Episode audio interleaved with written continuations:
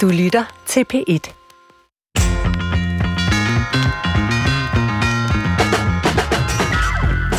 Sikke en spændende verden, vores børn vokser op i. Fyldt med iPads, sociale medier og et internet, der flyder over med information, spil, musik og underholdning. Tænk, hvad de har adgang til af viden og sociale relationer med andre mennesker overalt i verden. Og sikke en forfærdelig verden, vores børn vokser op i. Hvor de kan blive afhængige af computerspil, hvor de skal præsentere sig bedst muligt på Instagram, og hvor de mister empati og evnen til fordybelse på grund af de mange daglige timer ved skærmen. Ja, det er jo næsten ikke til at forstå, at det er den samme virkelighed, der beskrives. En virkelighed, som får nogen til at slå alarm, mens andre hellere vil slå koldt vand i blodet. Det er lige til at blive forvirret af, ikke mindst for forældre, der gerne vil skabe de bedst mulige rammer for deres små, digitalt indfødte børn. Men hvordan gør de det? Er der grund til panik over den digitale barndom? Det taler vi om i dagens udgave af Brinkmanns Brix. Velkommen til. Jeg kan huske dengang, jeg hørte om uh, computer første gang, eller for alvor sådan blev sat ind i det datamater, tror jeg, hun man kaldte dem dengang på Danmarks Radio. Man så de her store maskiner med bittesmå skærme, hvor der var sådan nogle grønne elektroniske bogstaver, der blinkede på en sort baggrund. Det er jo mange år siden, og det er jo helt utroligt at tænke på, hvad vi har været igennem af udvikling siden på det her område. Jeg kan jo ikke selv kalde mig digitalt indfødt, øh, som det jo ellers sommetider kaldes, men øh, tilrettelægger Christoffer Heide Højer, du er jo meget yngre end mig, så du er vel sådan en af de her digitalt indfødte, eller hvad? Mm, dog ikke, vil jeg sige. Altså, vi besøgte først EDB-lokalet i, i anden klasse, og der var så nogen, der blev siddende der, som så i hvert fald har hvad kan man sige, brugt øh, det digitale liv meget tidligt og, og, og siden. Og så var vi nogen, der bare løb ud i, i i skolegården igen, og ikke synes, det var så spændende. Og det gjorde du? Ja, jeg, ja. jeg blev aldrig rigtig fanget af det, af det, man kan sige, det tidlige digitale liv der med spil og ja, chats og så videre, hvad det hed dengang. Men jeg kan allerede huske, øh, da de første kammerater fik sådan en hjemme-PC, eller personlig computer, som mm. det jo står for, øh, hjemme på værelset, og der var diskussionen allerede i gang i forældrekredsene.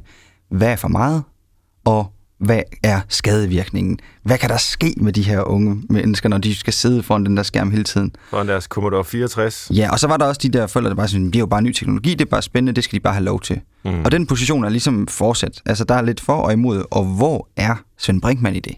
Så hvis du spørger, hvor jeg står nu, så er jeg nok øh, i en eller anden mellemposition, ligesom rigtig mange andre. Sådan en moderat øh, position, ikke? Altså mellem de her alarmister, der på den ene side siger, at nu ser det ud til at være slut med nærvær, empati og menneskelighed, mm.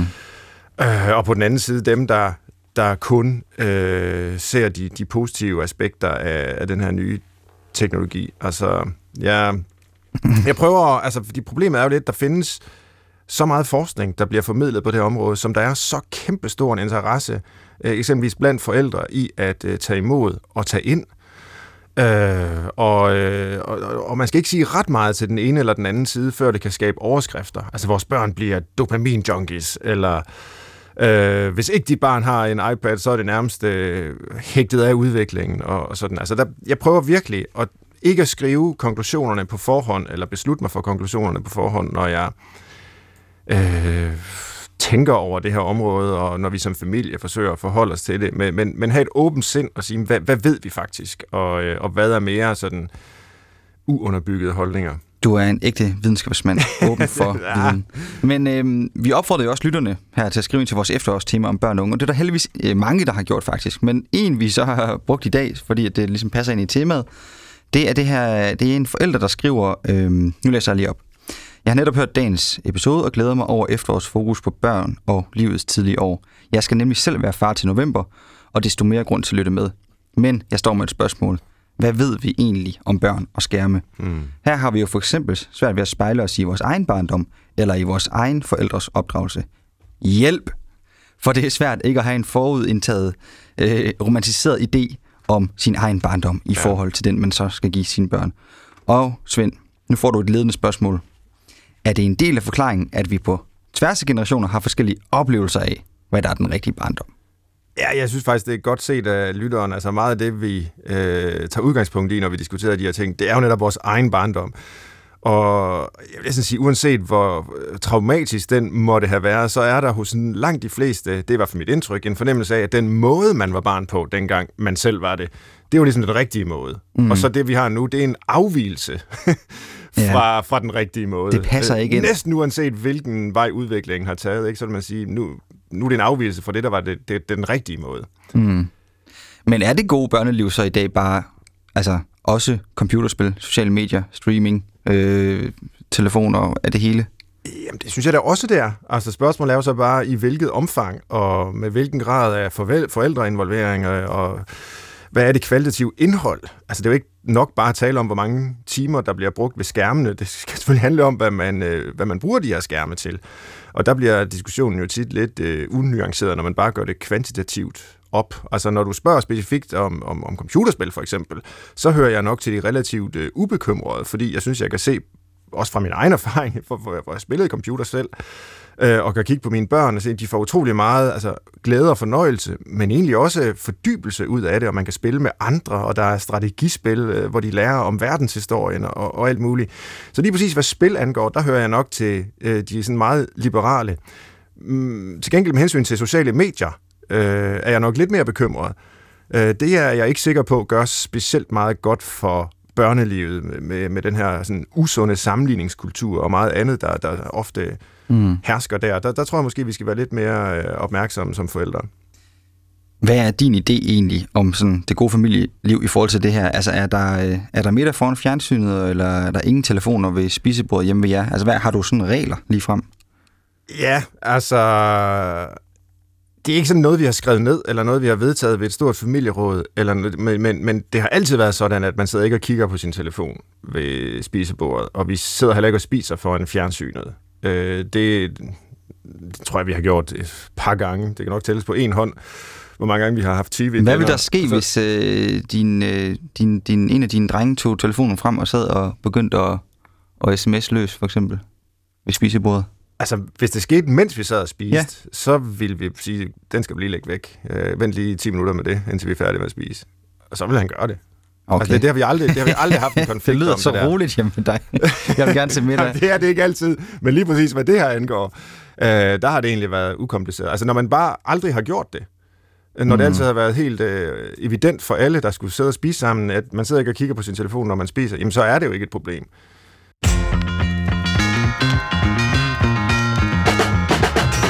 Velkommen til Brinkmanns Brix på P1, og vi er i Sandhed Digitale i dag, for gæsterne er med fra øh, Odense og Aarhus. Øh, så, og jeg sidder i Aalborg, og Christoffer, som jeg lige har talt med, sidder i DR-byen i København.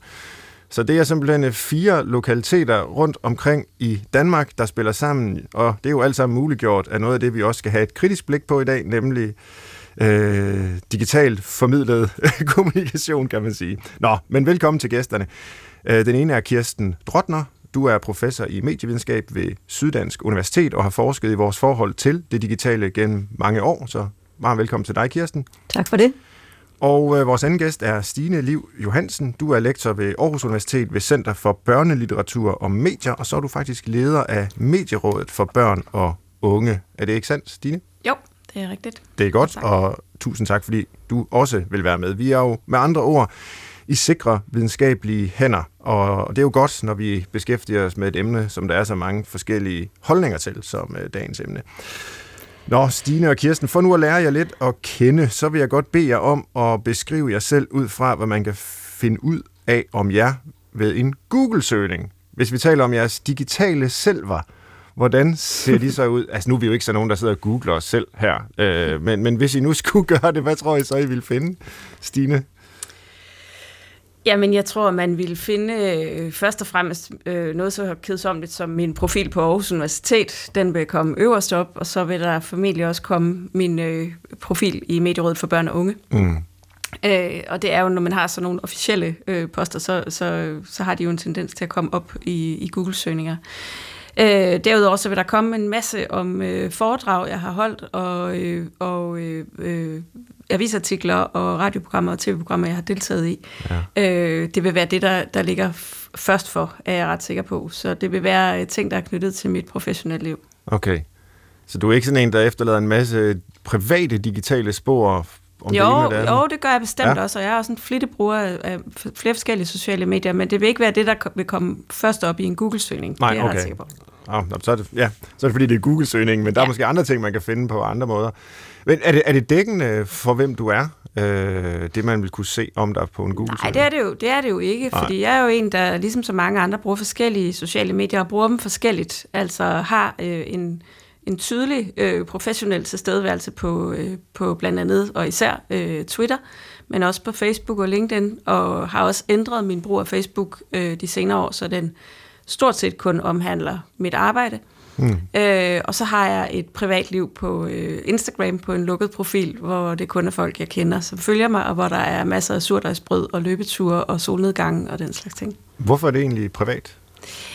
Jamen det er det jo, fordi der vil jeg gerne kunne, kunne tale mere frit, eller bare øh, putte de der ting op, som, som er det, der lige falder mig ind i, i hverdagen, og det, det har jeg så valgt at lige skille lidt ad øh, mm. i, i, i et ret vidt øh, omfang. Jeg kan ikke afvise, at der kommer et enkelt billede af mine børn, når de bliver studenter på min Facebook-profil, men, men det er sådan den type private indhold, jeg deler der, og ikke andet. Okay, og det kan vi vende tilbage til øh, senere måske, det her skæld mellem, øh, hvad man deler privat og, øh, eller er private ting og, og ens mere offentlige øh, profil udadtil. Kirsten Drottner, samme spørgsmål til dig. Hvem er du på Google, om jeg så må sige? ja, det må jeg hjem og finde ud af, men øh, i hvert fald så mimer det jo meget det, som Stine også er inde på. Altså når man, når man er offentligt ansat og engageret i den offentlige debat, som øh, både Stine og jeg jo er med de typer af temaer, vi forsker i, så øh, er det jo de typer af profiler, der kommer op, og det er også øh, den måde, jeg selv øh, prioriterer at bruge øh, også de sociale medier på, det er øh, altså i forhold til ting, jeg øh, øh, deler med andre, i forhold til, ofte i forhold til mit arbejde, eller noget, der i hvert fald relaterer sig til kolleger, eller noget af den stil. Og jeg har, vil jeg sige, øh, forbud mod at øh, poste billeder af mine børn og børnebørn, og det har jeg selv været med til at, at lave den regel, og det synes jeg er helt fint. Så jeg, der kan fint følge det, som du siger, Stine, med, at, at øh, vi jo, vi jo, vi jo øh, skiller sikkert øh, begge to i høj grad vores offentlige og private øh, tilstedeværelse, digital tilstedeværelse. Hvorfor deler du ikke billeder af børn og børnebørn? Det gør jeg ikke, fordi at øh, det har jeg haft en snak øh, med både mine børn, ikke så meget med mine børnebørn, så store er de ikke, men i hvert fald med mine børn om, altså at øh, de skal selv have mulighed for at finde ud af, hvad det er for nogle fodspor, de gerne vil efterlade, og øh, jeg synes, der ligger nogle etiske øh, problemstillinger i, om, om man som både forældre og nu også mig som mormor og farmor skal dele øh, alt muligt, øh, også at, at, altså spor og data, som, som de børn ikke har nogen øh, mulighed for at dele sig og finde ud af, om de selv synes er en god idé, og måske blive konfronteret med øh, et eller andet babybillede, øh, for ikke at tale om et måske fosterbillede, som inden de bliver født, der er jo mange, der poster. Ja. Øh, så det, øh, det, det er det valg, vi har truffet i vores familie.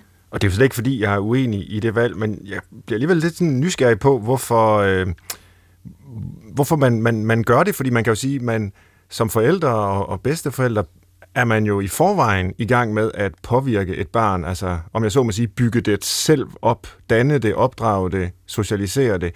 Hvorfor er det så anderledes ved det at bygge et digitalt selv op, altså øh, sætte spor i barnets liv gennem billeder og minder og sådan noget fra dets opvækst? Altså hvorfor den her principielle forskel? Altså, jeg, så, som jeg ser det, så er det, har det meget at gøre med øh, at sikre børns øh, digitale privatliv, sikre deres egen kontrol med, øh, hvad de vil bruge deres data til. Og det ved vi jo godt, altså hvis jeg opdrager øh, og du opdrager øh, børn og så videre, så har du en eller anden form for kontrol over, hvad det er for nogle rammer, du i hvert fald er med til at stille. Men det er jo klart, de, de, øh, den kontrol har vi ligesom lagt ud til nogle store giganter, mm. øh, når, vi, når vi taler om øh, de spor, øh, vi øh, efterlader på, på, øh, i, på digitale platforme og på, på internettet i det hele taget. Ja, god pointe. Øhm, Stine Liv, hvordan begyndte du at interessere dig for hele det her digitale område, og ikke mindst med henblik på børnenes øh, liv, færden og trivsel på internettet osv.? Mm. Jamen, jeg tror, det lå sådan øh, i, øh, i, i noget, jeg mødte i, i, i min tidlige øh, uddannelse på universitetet. Jeg læste børne- og ungdomskultur og senere medievidenskab og blev interesseret i det her område. Men så fik jeg selv børn, mens jeg læste, og, øh, og så tog det for alvor fart. og det første, der sådan for alvor fangede mig, det var, øh, da min datter som øh, halvandenårig begyndte at se tv, Øh, altså ikke sidde i timevis foran tv, men begyndte at genkende, hvad der foregik på skærmen. Det var øh, et af de år, hvor Bamses julerejse blev gen, genudsendt, og, øh, og hun, øh, hun fangede det, øh, den der intromelodi, og genkendte den, når hun så den øh, sådan et par gange i løbet af december. Og der tænker jeg, der er et eller andet her, jeg er nødt til at undersøge nærmere, og jeg har faktisk en gylden mulighed, fordi at jeg er stort set det eneste menneske i verden, der kan forstå, hvad hun siger. Hun var øh, ja, 18-19 måneder på det tidspunkt, tror jeg. Øh, og derfor øh, skrev jeg simpelthen en opgave på universitetet om hende. Øh, så fik sjovt. jeg senere en, øh, en dreng, som øh, ikke sov med bamser, men sov med plastik øh, gravkøer fra Byggemand Bob, og øh, det sporede mig for alvor ind på, at der er noget her med de allermindste børn og deres øh, forhold til, øh, det var jo, jo, selvfølgelig var det digitale medier, da han så DVD'er dengang, men det var jo ikke internetbaserede medier på den måde, men, men, øh, men deres forhold til medier og øh, den enormt store glæde og engagement, de har i de øh, medieuniverser, de, øh, de øh, engagerer sig i, og det blev så simpelthen øh, ja, startskud til det, der både blev et speciale og senere en phd afhandling om små børn og medier. Så det er simpelthen øh, ja, fra dine egne børn, at der opstår en forskningsinteresse. Det kan jo være en rigtig god indgang til et stort felt. Øh, Kirsten Drottner, hvordan øh, begyndte du at interessere dig for området? Ja, altså nu er jeg jo fra en generation, hvor man endnu ikke havde medievidenskab øh, rigtig sådan etableret i Danmark. Øh, man havde noget filmvidenskab øh, sådan i småtingsafdelingen på Københavns Universitet. Så jeg, øh, da jeg startede på universitetet, startede faktisk med at læse engelsk. Mm-hmm. Meget traditionelt sprogfag, og havde en professor meget tidligt i mit øh, studieforløb, som sagde, at her på universitetet og på vores øh, fag, der, øh, der studerer vi jo det, som ingen mennesker læser. Øh, og det kan jeg bare huske allerede dengang, det provokerede mig helt vildt, og tænkte, det var da egentlig mærkværdigt, at øh, meget af det, som mange havde fundet interessant, det, var, det skulle vi ikke beskæftige os med på universitetet, og, og, øh, og, og, og samtidig så... Øh, øh, startede jeg på universitetet på et tidspunkt, hvor man øh, i høj grad selv kunne tilrettelægge sit øh, studium. Det var ikke så skoleret, som det siden er blevet. Så vi var en del studerende, som øh, begyndte at interessere os for populær kultur og populær litteratur, Øh, og den vej rundt, altså for det, som mange er interesseret i, og den vej rundt også for medier. Og så var jeg, og det var så før jeg fik børn, Stine, jeg var også øh, interesseret i, altså øh, det der med, øh, jeg tror sådan lidt øh, tiltrukket af det, som andre ikke synes var spændende på en måde, og, og øh, ja, så dels det der med at interessere sig for det, som mange læser, og øh, for, for et litteraturfags øh, synspunkt, men så også det der med, at børn per tradition, det er ikke sådan nogen, man rigtig er interesseret i. Jo, måske når man er psykologsvend, men ellers mm. så er, er det ofte sådan noget børnelitteratur, og det er ikke sådan rigtig litteratur ja. og sådan noget. Så det var en anden grund til, at jeg blev interesseret i specifikt det med børnene, og siden har jeg jo så haft en karriere inden for medievidenskab, mm. som jo så efterhånden udviklede sig, øh, hvor jeg så har også øh, fulgt med i og, og undersøgt øh, øh, forskellige typer af af, af medier og børns relation til medier gennem tiden. Ja, man kan vel godt sige, at du er en af dem, der har skabt faget medievidenskab i Danmark. Og, og, og med det i, i baghovedet, altså, så er I jo de helt rette til at svare på alle mulige spørgsmål, som jeg bare vil fyre løs med nu. Og øh, med al den forskning, der er lavet, så er det jo øh, selvfølgelig forventeligt, hvis I svarer, at det kommer an på, og der er en hel masse forbehold, og, og sådan er det jo tit, når forskere kommunikerer. Men, men lad mig alligevel prøve at skyde helt naive spørgsmål afsted, som i hvert fald er nogen, jeg tror rumsterer hos mange forældre. Det gør de i hvert fald hos mig. Så sådan helt, øh, helt basalt, er det skadeligt for børn at bruge lang tid foran skærmene? Stine? Nej, det er det ikke. Og det var uden forbehold. Det, ja. var, det var da forfriskende. Ja. ja, men det er også fordi, at det, det er vi faktisk ved at kunne sige sådan ret klart, at det er det ikke. Okay. Så er der selvfølgelig en masse ting bag ved det, som, hvor det handler om, at for nogen af nogen former for brug og øh, så videre, så videre øh, potentielt skadeligt. Og der er også absolut grund til at se på øh, Øh, skadeligt indhold i medier, skadelige adfærdsmønstre i medier, øh, skadelige øh, privatlivsoverskridelser og dataindsamlinger i de medieplatforme, vi bruger.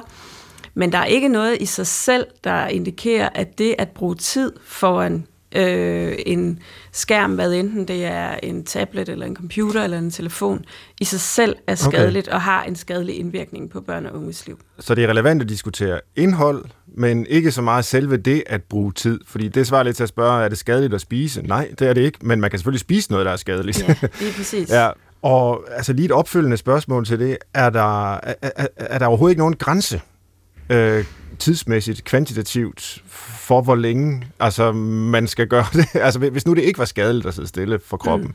kunne man så bare sige, jamen 14 timer om dagen foran skærmen, det ville mm. være fint? Mm. Altså, der er en, en, en tendens til, at når man nærmer sig en øvre grænse, men i øvrigt også, når man nærmer sig en nedre grænse, så er der øh, så er dem, som har et meget højt skærmforbrug, og i øvrigt dem, der har et meget lavt skærmforbrug, de har nogle andre problematikker også i forhold til sociale relationer, trivsel og den slags ting. Okay. Øh, så, så der er der noget, der tyder på, at der er nogle sammenfald, men vi ved faktisk ikke rigtigt, hvordan det vender. Mm. Øh, og nu skal vi jo også igen huske, det her det handler om alle mulige forskellige ting. Det, som ja. jeg især relaterer til her, det handler om sådan noget med sociale relationer og trivsel. Hvordan går man egentlig og har det? Og, og der, er, der er en sammenhæng, men vi ved ikke, om det handler om, at man for eksempel trækker sig fra sociale relationer og søger ind i digitale universer, det kan være computerspil eller andre ting, eller om det er det, at man bruger så meget tid derinde, der gør, at man får vanskeligt ved de sociale relationer eksempelvis. Så der, er, der, der begynder det at blive mere mudret. Men der findes jo den ene overskrift efter den anden, jeg kan genkalde mig fra aviserne øh, i de seneste par år, altså hvor det handler om, at børnene mister evnen til at fordybe sig, de får sådan en guldfiskagtig øh, opmærksomhed, øh, de mangler empati, øh, altså de... Det ene og det andet. Altså, ja. Øh, skade, de får depressioner og ja. lavt selvværd. Og, altså, jeg kan huske alle de overskrifter, jeg har læst, og, og de ja. artikler der. Er det, er det så bare... Øh, altså, passer det ikke? Der er i hvert fald, øh, der er i hvert fald ikke grund, altså når, når de der ting bliver pillet lidt fra hinanden, og det er der nogle forskere, blandt andet nogle forskere på Oxford Universitet, der har gjort sådan, og kigget på både meget store datasæt og på øh, metastudier af mange, øh, samlet mange studier sammen, så er der faktisk ikke øh, noget, hvor vi kan sige, her, her bonger det ud, og her er, der, her er der grundlag for det. Vi har også gjort det herhjemme i Sundhedsstyrelsen, som faktisk har lavet øh, sådan nogle store litteraturstudier af, hvad ved vi om de her ting. Og det eneste sted, hvor vi faktisk kan sætte fingeren ind og sige, her er der faktisk en sammenhæng mellem øh, skærmbrug og, og, og en negativ effekt, det er, når det handler om børns søvn. Ja. Øh, så det der med at bruge skærme lige inden man skal sove, og sådan til langt ud på aftenen, eller have, have skærme med lys og lydnotifikationer om natten, det siger også rimelig meget sig selv, at det er selvfølgelig ikke så godt for søvnen. Mm. Så lige der, der har vi faktisk ret god øh, evidens for, at der er der en sammenhæng. Men når vi kigger på de andre studier, så er det mixede resultater, og det er ikke noget, hvor vi kan sige, vi kan måske godt finde en effekt, men den er formentlig så lille, eller den er så lille, at den formentlig ikke rigtig har nogen praktisk betydning. Og det er jo også fordi, skal vi huske, det der med tid i sig selv er jo ikke så betydningsfuldt. Altså det, fordi sociale medier, digitale medier, computerspil, alle de her ting, det er jo noget, der fletter sig ind i alle mulige ting i vores dagligdag. Mm. Så forestillingen om, at vi ligesom kunne tage det ud af verden, og så måle lige præcis kun på det der, den, den, øh, den abonnerer jeg i hvert fald ikke på. Altså det, det tror jeg simpelthen ikke på, at vi kan, fordi at det er så øh, infiltreret i alle vores dagligdags relationer. Så ja, hvis du altid skændes med dine venner online, så er det nok ikke særlig godt for dig at være online, men det er nok især det, at du skændes med dine venner, der, ja. der er dårligt for og dig. det ville også have været dårligt, hvis det havde været... Det ville også have været dårligt, ja, øh, hvis det fysisk, var face-to-face. Ja, ja. ja. Kirsten Drøtner, du er selvfølgelig velkommen til at følge op på, hvad, hvad Stine fortæller her, men jeg kunne også tænke mig at spørge dig om, øh, om, om de typiske spørgsmål, du øh, må have fået fra forældre i tidens løb på det område. Altså, hvad, hvad er det typisk forældre er, øh, er optaget af og bekymret for? Altså det, som vi er inde på her med tidsbrug, det er øh, en, en, en evig bekymring, kan man sige. Ikke kun hos forældre, men i det hele taget øh, noget, der fylder i den offentlige debat, og også har gjort det, inden vi fik øh, allesteds nærværende øh, mobile medier, som vi kan tage med rundt, og som børn også tager med rundt, og som Stine siger, fletter sig ind i, hvad vi i øvrigt gør. Øh, og det, øh, den optagethed, den er, øh, den er øh, meget et udtryk for, at øh, forældre ofte er i vildrede med, øh, hvad de her øh, brugsmønstre hos børnene de nu betyder, og så noget af det, som man synes, man kan gå ind og forholde sig til, øh, helt konkret, det er jo, hvor lang tid bruger du, og nu er det nok også for meget, og så videre. Øh, og der må man sige, og det har jeg selv været med til at undersøge for år tilbage, øh, at øh, danske forældre hører til dem, der øh, øh, forholder sig mindst indholdsmæssigt til, hvad børnene rent faktisk bruger øh, de forskellige medieteknologier til, som Stine også var inde på, mm-hmm. og er næsten udelukkende optaget af to ting. Enten hvor lang tid bruger man, eller hvad koster det. Mm. Øh, og det er sådan lidt øh, øh, et udtryk, tror jeg, for at man har rigtig svært ved ofte som forældre at sætte sig ind i, øh, i indholdet, som jeg siger. Men det er også et udtryk for, øh, når danske forældre bonger så meget ud på det der med, at man ellers ikke rigtig forholder sig til, hvad der ellers foregår. Hvad, hvad, de, hvad bruger børnene medierne øh, til? Øh, så har det noget at gøre med, at øh, danske forældre øh, abonnerer på det, man kunne kalde den nordiske barndomsforståelse, som jo altså er den forståelse, at børn kan selv, børn vil selv, børn er ikke bare nogen uf, fuldstændige voksne, som vi skal forme som små lærklumper, men de kan faktisk også noget selv, og derfor så behøver vi sådan set ikke at forholde os så meget til, hvad de, hvad de gør. Øh, man kan se okay. i andre lande, som for eksempel USA og Storbritannien, der går forældre ofte meget mere ind i, øh, hvad for nogle typer af spil må man spille, eller hvad for nogle typer af øh, sociale medier må man bruge og, og, og så videre. Så ud over det der sådan formelle med, med, med skærmtid, så er man også mere indholdsorienteret. Kan man sige noget om fordele og ulemper ved de forskellige børnesyn, øh, når det kommer til det digitale her?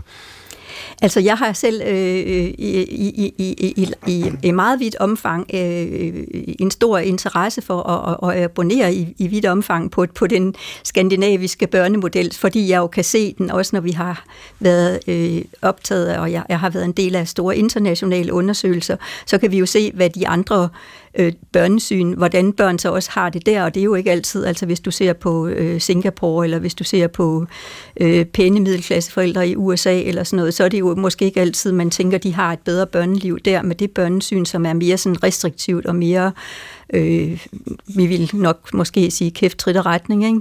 Mm. Men jeg kan bare se dilemmaerne i, også i det nordiske børnesyn, at det kan, det kan gøre, at der er nogle spørgsmål, vi som forældre ikke rigtig får stillet, øh, og der er nogle interesser, vi ikke rigtig får mulighed for at udvikle sammen med børnene. Netop det, som Stine også var inde på med, jamen altså ikke kun, hvad gør... Øh, hvad gør øh, skærmene med os, men også hvad gør vi med skærmene? Hvad er det for et indhold, vi bruger? Det er jo alt muligt i dag, netop fordi, at især øh, de mobile medier er sådan en slags mediernes svejserkniv. Ikke? Du kan blive mm. underholdt, du kan spille, du kan få information, øh, du kan lære noget, øh, du kan slappe af. Øh, der er rigtig mange funktioner, som, som, som, øh, som især mobile medier kan, kan opfylde. Et er jo, at vi så som børnenes forældre, og måske også som voksne forskere, står ligesom uden for børnenes liv og kigger på dem, undersøger, hvordan de bruger øh, medier og skærme osv., men øh, hvad siger børnene selv? Har man studeret det, Stine Liv Johansen? Altså spurgt, hvad de selv synes om den øh, digitale verden, de færdes i? Ja, det har man. Det har jeg blandt andet jo også selv øh, været ja. med til at gøre. Vi er blandt andet også øh, lige ved at og skal sidde og skrive på et, øh, et projekt, vi lavede under øh, nedlukningen i 2020, hvor det digitale jo lige pludselig trådte frem og meget, meget forgrund. Men øh, faktisk lige i går var jeg til en øh, lancering af en stor rapport, som Legofonden og mandag morgen har lavet, som hedder Det gode børneliv, når man spørger børnene selv, mm-hmm. øh, eller noget af den stil, hedder Det gode børneliv. Og der har, man, øh, der har man både med kvalitative og kvantitative metoder spurgt rigtig, rigtig mange børn fra 0. til 10. klasse om, om deres liv i det hele taget, hvordan de trives og hvordan de har det. Og en af de ting, der var meget interessant, der var mange interessante ting i den. Hovedkonklusionen var, at danske børn har det grundlæggende ret godt. Langt de fleste af dem synes, de har et godt liv, øh, og er fortrøstningsfulde med hensyn til, til fremtiden. Men så havde man så også spurgt dem til det digitale og deres digitale liv. Og det, de sagde, øh, langt, langt de fleste af dem igen, det var, at det digitale er mest positivt, fordi det er her, jeg har kontakt med mine venner. Og det var et gennemgående spor i alt, hvad de sagde i det hele taget. Det var, at vennerne betyder rigtig, rigtig meget for dem. Det betyder meget for dem at have det sjovt sammen med andre. Det betyder rigtig meget for dem at lege og undersøge og eksperimentere og, og grine. Og det er noget af det, de i høj grad får, når de bruger de digitale medier. Men så var der to andre ting, jeg hæftede mig ved. For det første så øh, var der, øh, så vidt jeg husker, cirka en tredjedel af pigerne i udskolingen, der sagde, at det digitale øh, var også negativt, fordi de øh, synes, det kunne være svært med forventningen om hele tiden at skulle være på. Og så var der et andet spor, der gik igennem flere af deres svar, som også handlede om, at de oplevede ikke, at de voksne forstod deres digitale liv mm. og interesserede sig for det. Og det er faktisk også noget, vi har set i andre undersøgelser også. Øh, og det er jo i tråd øh, med det, Kirsten fortalte ikke, med, med det nordiske børnesyn der. Ja, og det ja. er jo i virkeligheden sådan lidt Altså, det er jo i virkeligheden lidt, lidt hjerteskærende, ikke? Fordi vi, vi synes jo egentlig, at vi forstår dem på rigtig mange måder. Altså, vi, vi dyrker alle mulige interesser sammen med dem, og vi laver, altså man har jo aldrig, vi er jo, altså vi er jo simpelthen så meget sammen med vores børn, øh, sådan helt generelt, hvis vi sådan med, maler med en bred pensel, og går enormt meget op i, hvordan de har det, hvad de spiser, hvad de har på, hvilken skole de går på. Men lige når det kommer til deres digitale liv, så er der rigtig mange af os, der har den der med at, at læne os tilbage og, og slå ud med armene og sige, det kan jeg alligevel ikke finde ud af, fordi I er jo digitalt indfødte. Mm. Og her vil jeg altså jo godt lige anholde, ja. at det der begreb digitalt indfødte, Svend, jeg er nødt til at sige det, det du og jeg, vi, vi, er lige, vi er nogenlunde lige gamle, så vidt jeg husker, du hvis den er lidt yngre end mig. Det er os, der var de digitalt indfødte. Er det rigtigt? Fordi det var et begreb, der blev øh, præsenteret på baggrund af, af studier af folk, der læste på universitetet i slutningen af 90'erne. Ja. Og det var faktisk os, der var. Det var os, der voksede op med Commodore 64 og den slags, og, øh, og Betamax og øh, ja, ja. videovold og alt det der, vi nu snakkede om i 80'erne og 90'erne. Det er os, der er de digitalt indfødte. Så vi har faktisk ikke rigtig på den måde nogen, øh, hvad skal vi sige, undskyldninger for ikke også at engagere os ind i vores børns digitale liv. Det er klart, at deres digitale liv ser anderledes ud i dag end vores gjorde i 90'erne mm. og i nullerne, og der skete det her, altså op igennem nullerne, hvor vi alle sammen fik internetadgang, fra tierne, i tierne, hvor vi alle sammen begyndte at bruge sociale medier og fik de her mobile øh, smartphones og tablets osv. Der er sket rigtig, rigtig meget med det, og det er nogle andre diskussioner, vi også skal have i dag. Men rigtig meget af det er også det samme. Rigtig meget af det handler om at hænge ud med sine venner, have det sjovt, øh, spille, øh, øh, vise sig frem, øh, engagere sig, øh, være kreativ, øh, præsentere øh, sig selv og den identitet, man nu synes, man har som barn og ung menneske. Mm. Og det kan vi selvfølgelig godt som forældre gå ind i og være en del af, også selvom vi ikke lige er nede med, hvem der nu er den seneste fede YouTuber, eller hvad der foregår på øh, Reddit, eller hvor de nu øh, hænger ud. Kirsten, du markerer. Ja, men det var mere for at følge op på, på, på dine udmærkede konklusioner, øh, Stine, øh, og, og, og, og pege på, på øh, den undersøgelse, du nu refererer i forhold til øh, andre undersøgelser, vi kender internationalt.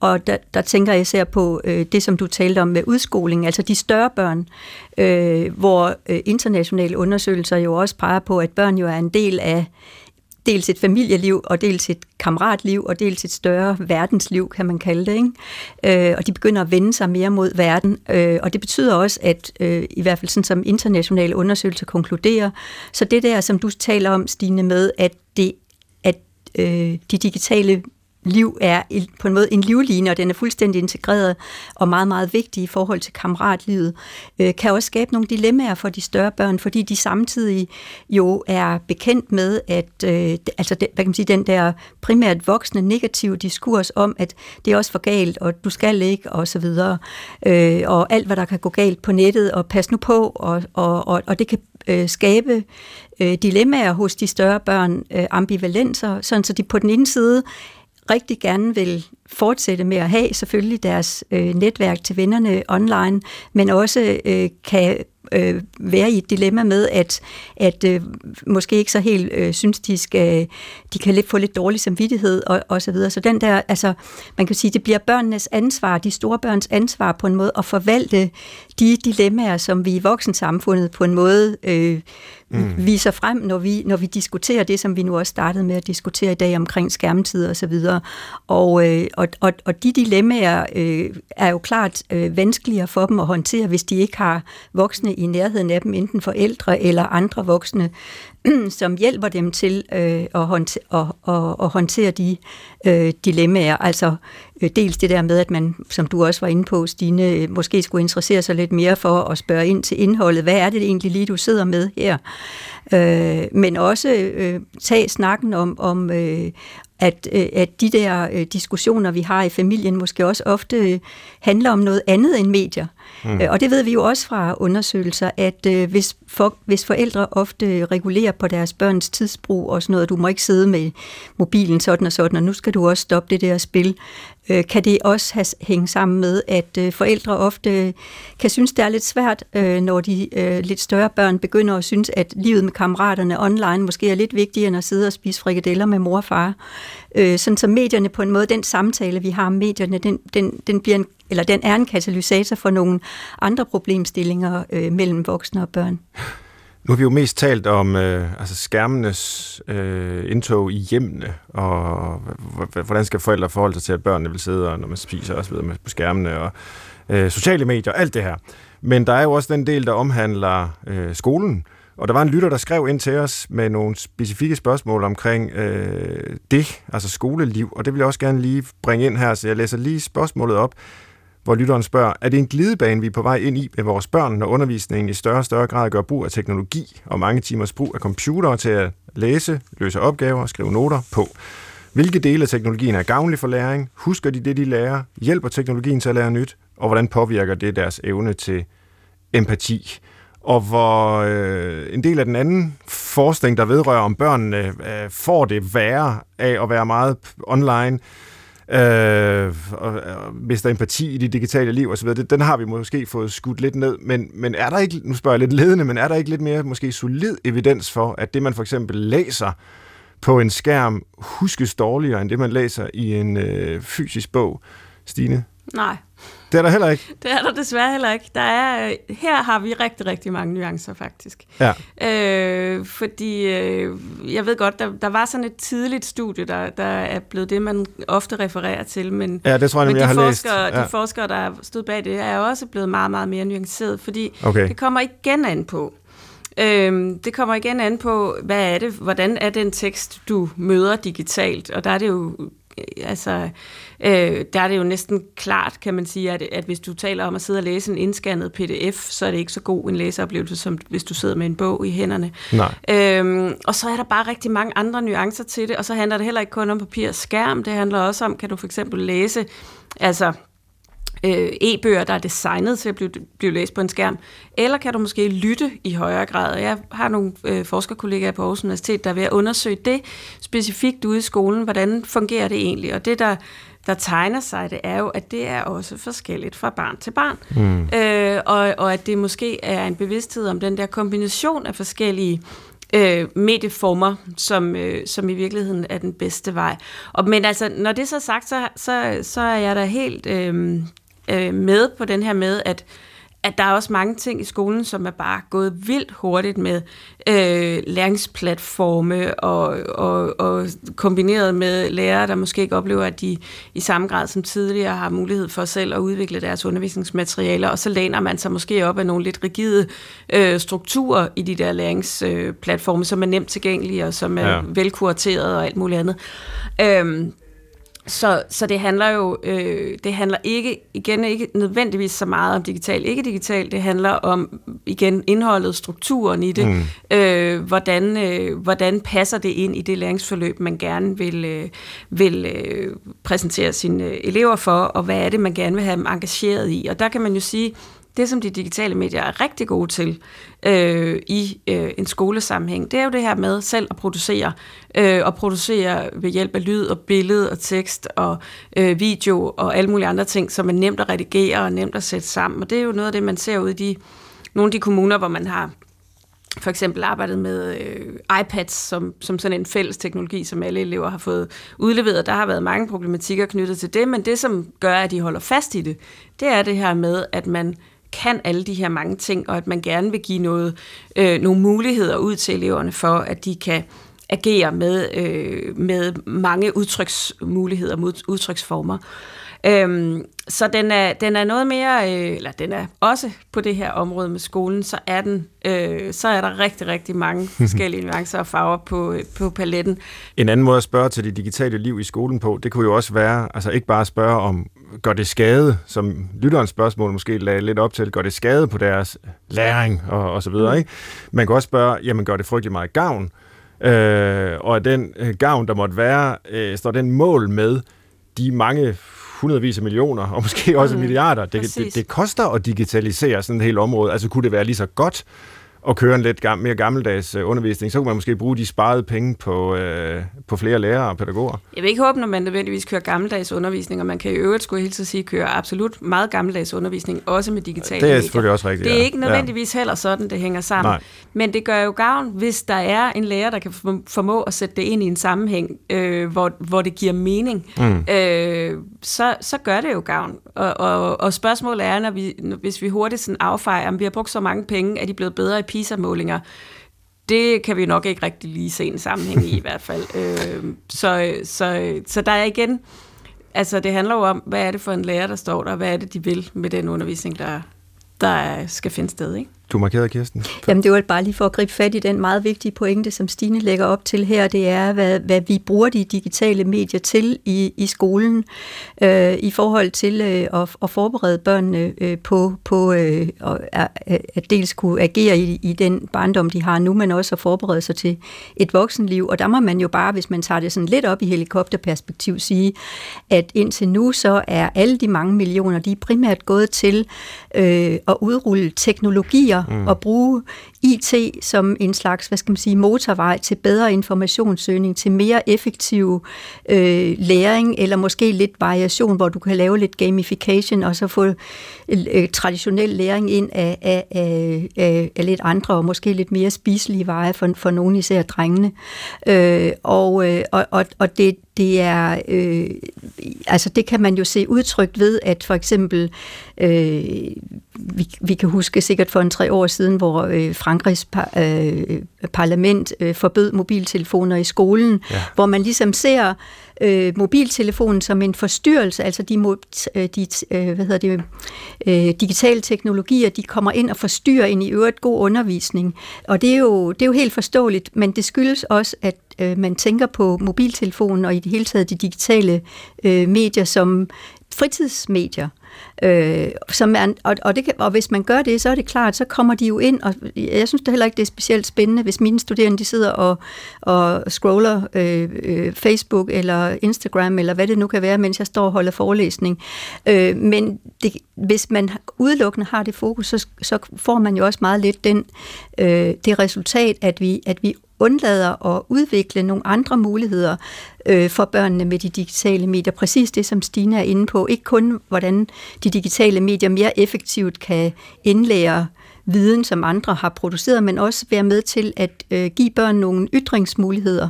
Øh, og så spurgte du, øh, Svend, om det der med, jamen skal vi ikke bare slette alt det der digitale, og så får vi bare den gode barndom. Altså der må man jo bare sige, at i dag så er digitale medier fuldstændig afgørende for, at børns stemmer kan blive hørt.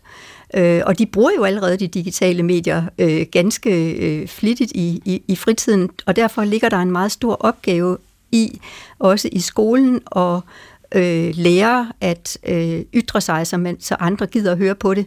Øh, og dermed altså på en eller anden måde udvide vores begreb om, at de digitale medier ikke bare er forstyrrende fritidsmedier, der kommer ind og ødelægger en god undervisning, men også være med til at udvikle de indholdselementer. Og som Stine siger, det er ikke nemt, og det viser både nogle af de undersøgelser, øh, du har været med til, Stine, og de undersøgelser, jeg også har været med til, øh, for eksempel efteruddannelse af lærere, øh, i at øh, producere øh, sammen med elever, så eleverne kan blive øh, dygtige til selv at og, og øh, at ytre sig, øh, og dermed øh, få nogle redskaber, så de også kan blive demokratiske, eller at de er jo demokratiske borgere, men også tage del i den demokratiske samtale, som jo i, altså i, i, i dag også i høj grad er digital.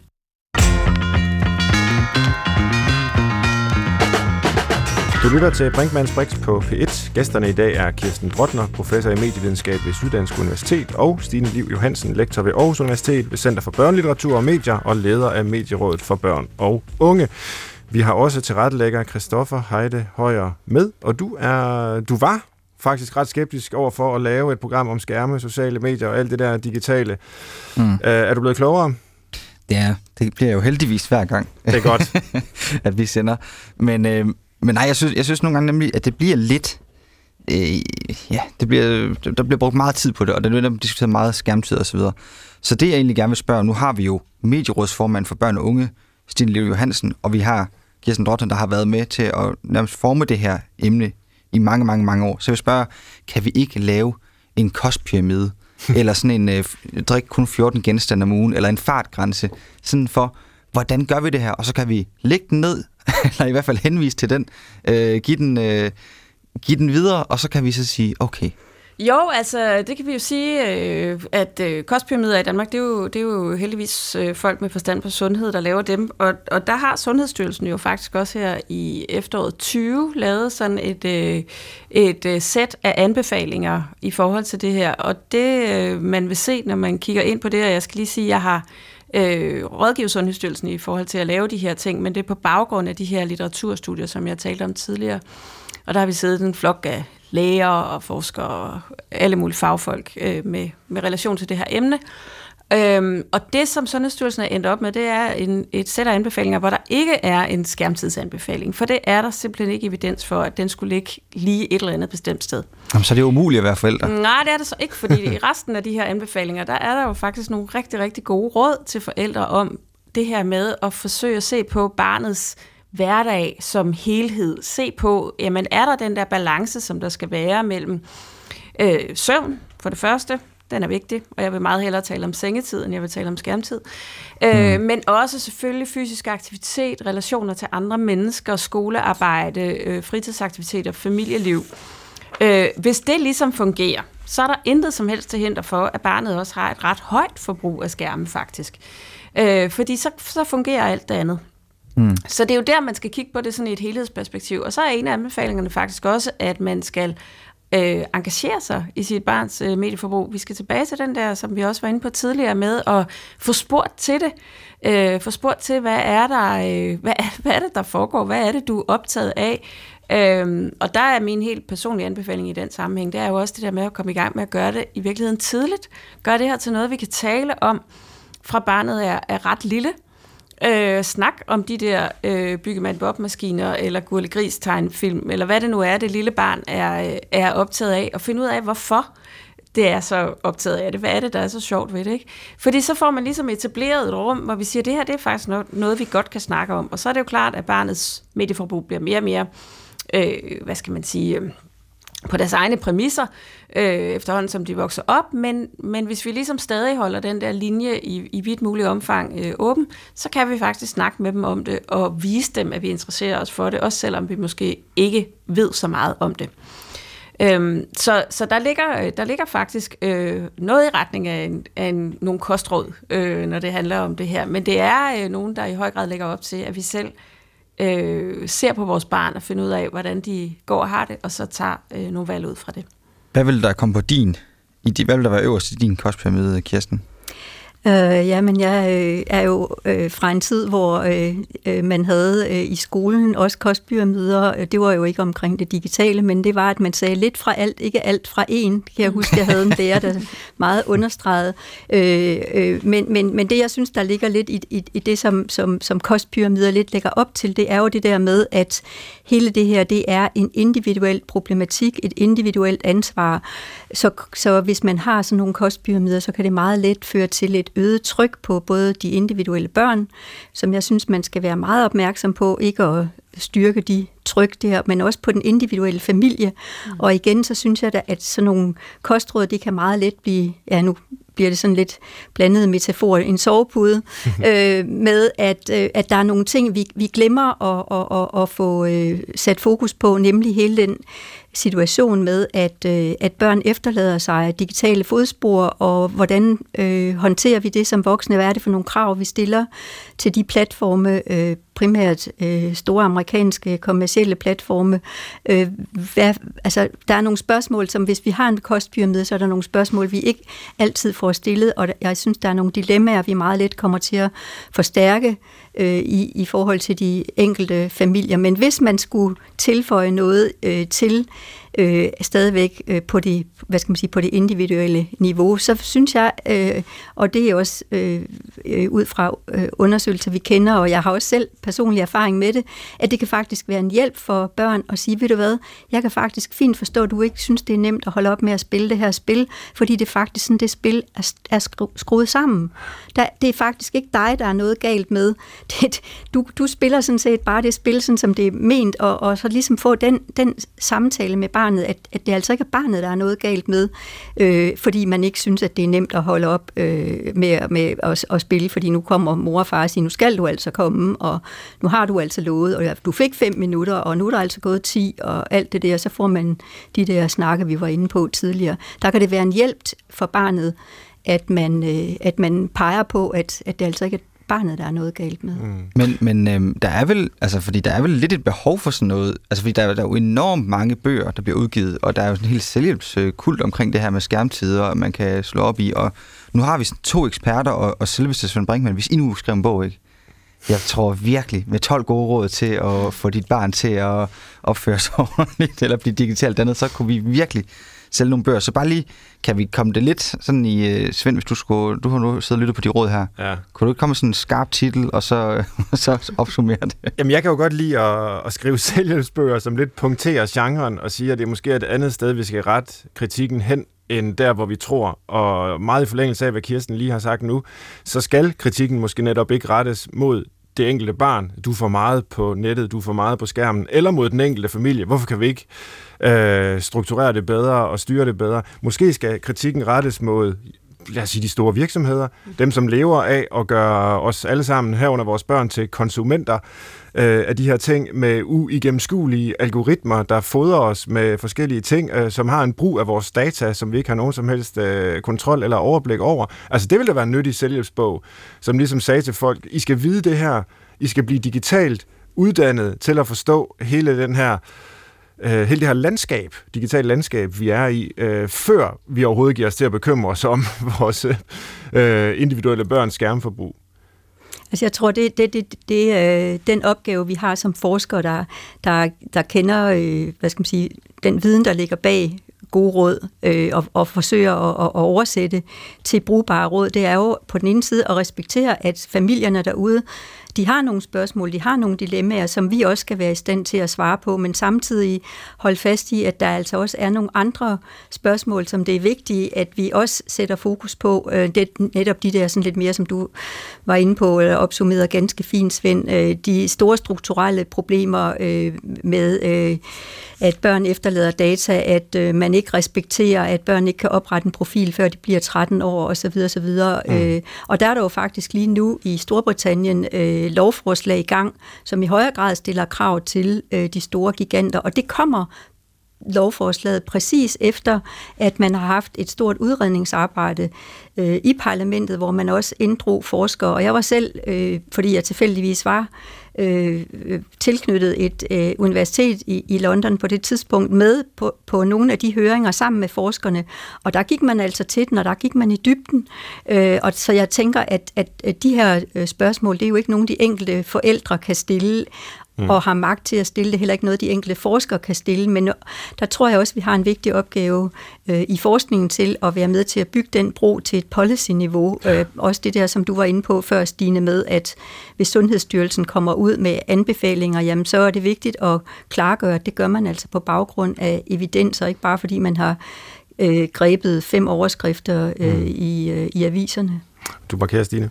Jamen, det er jo simpelthen for at sige, at det er et arbejde, vi øh, lige for alvor øh, begynder rigtig meget at tage fat på i Medierådet for Børn og Unge, og det er vi jo, gør vi jo blandt andet, fordi at, øh, at der er politisk ønske om, at vi på en eller anden måde skal, øh, skal løfte blikket øh, og, og se på det der i en lidt større sammenhæng. Så det, der i hvert fald lægges op til nu, det er, at der skal udarbejdes en form for etisk kodex for øh, platforme, som mm. øh, henvender sig til børn, eller som børn bruger. Så det er noget, der er rigtig, rigtig meget fokus på, fordi jeg er helt enig i det der med, at vi skal også have Altså, vi skal ikke blive ved med bare at, at dynge mere og mere øh, ansvar ned på den enkelte. Åh, nu skal jeg også tage mig af mit, øh, min digitale fodspor, og hvordan, hvordan øh, sørger jeg for det?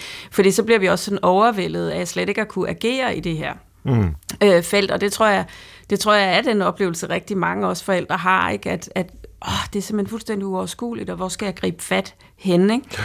Så, så, så det er noget, der bliver, der bliver sat ind på øh, på rigtig mange niveauer lige nu, øh, og som, øh, som vi er mange, som er meget optaget af at prøve at få, få greb om. Det lyder godt, og held og lykke med det. Det sidste, vi øh, kan nå i dagens udsendelse, det er vores øh, traditionsrige liste. Vi kan jo godt lide traditioner, og hvis der er tid, så forsøger vi at øh, overholde dem. øh, sådan helt rituelt. Tre gode grunde til, at du skal lade dit barn blive fuldstændig opslugt af digitale teknologier. Øh, har I inputs til den? Hvorfor skal man det? Jamen, jeg har, jeg har fået sådan lyst til at hacke den lidt. Fordi det må du det gerne. skal dit barn. Dit barn skal have lov at blive opslugt af digital teknologi, Ja. ligesom det bliver opslugt af vandpytter og bollebaning og alt muligt andet. Det er nærmest en Men menneskeret. dit barn skal også have alt muligt andet i sit liv, og Ja. man skal i hvert fald ikke, hvis man gerne vil have børn, som bliver, som bliver godt digitalt dannet, øhm, så skal man i hvert fald ikke sætte det der æggeur til at sige, at de kun må sidde der i 10 minutter. Så hellere nøjes med at lade dem sidde der en gang om ugen, og så give dem tid nok til at blive opslugt af det. Ja. Øhm, Glem æggeur. Det er også rigtig træls, det der æggeur. Ikke? Også hvis børnene leger Jo, og bare hvis- i den fysiske verden, så gider man da ikke have et æggeur. Præcis, og hvis du faktisk vil blive god til noget af det, der kræver, altså for eksempel et computerspil, så kan du ikke blive god til det på 10 minutter. Nej. Øh, så, så du får mere dum mediebrug, hvis du sætter ikke ud på. Øhm, så hellere fordybelse, og så måske ikke så ofte. Ja. Det lyder meget fornuftigt. Kirsten uh, Drottner, har du uh, input? Nu er vi i gang med selvhjælpsgenren her jo. Ja, men jeg har måske ved at forholdt mig øh, ikke så øh, øh, øh, kægt dekonstruerende, som du gør. Det er også fint. Men, øh, men i hvert fald, hvis du, øh, hvis du vil sikre, at, at dit barn bare bliver øh, sådan en... en øh, altså hvorfor hvor, det der, som du sagde, Svend, altså man bare skal give dem fred og ro til øh, at gøre, hvad de vil, ikke? Så, skal Ja. du, så, så tænker jeg, det giver, altså det, det, kan, det kan du gøre, fordi så får du selv fred og ro til, at du kan dyrke din egen junkie-liv, øh, og, du, øh, og det andet, det er bare undlade at se på dig selv som forældre, og hvordan du selv bruger de sociale medier, og så øh, flet alt over på, at børnene har et problem, øh, og undlade for guds skyld at se på dig selv, og se, hvor mange gange du selv øh, er øh, online og så videre. Øh, og, og det sidste, det er, øh, øh, du skal bare øh, øh, slet ikke slet ikke stille, øh, stille, stille øh, interesserede spørgsmål til dit barn, øh, fordi så, øh, så er alt godt. Det er rigtig god input, så husk derude, hvis du engang imellem har brug for en virkelighedsflugt, så kan man jo øh, logge af de sociale medier og gå ud i den fysiske verden. For eksempel med Brinkmanns Brix i ørerne som øh, podcast. Tak fordi du har lyttet med i dag om det digitale børneliv med vores gæster, professor i medievidenskab ved Syddansk Universitet Kirsten Drottner og lektor ved Aarhus Universitet Center for Børnelitteratur og Medier, og så er du også leder af Medierådet for Børn og Unge, nemlig Stine Liv Johansen. Tilrettelægger var Christoffer Heide Højer. Jeg var vært, hedder Svend Brinkmann. Vores mail er brinkmansbrix Vi vil sige tak for alle de mails, vi får, og især forslag til børne- og ungetemaet øh, læser vi med interesse og forsøger at sortere og fordele ud på nogle programmer her i efteråret, men vi har jo altså også mange andre emner, vi tager os af, så tilgiv os, hvis vi ikke når igennem det hele. Send ind en mail, vi ser på det. Vi er tilbage om en uge under alle omstændigheder. Tak fordi du lyttede med. Gå på opdagelse i alle DR's podcast og radioprogrammer. I appen DR Lyd.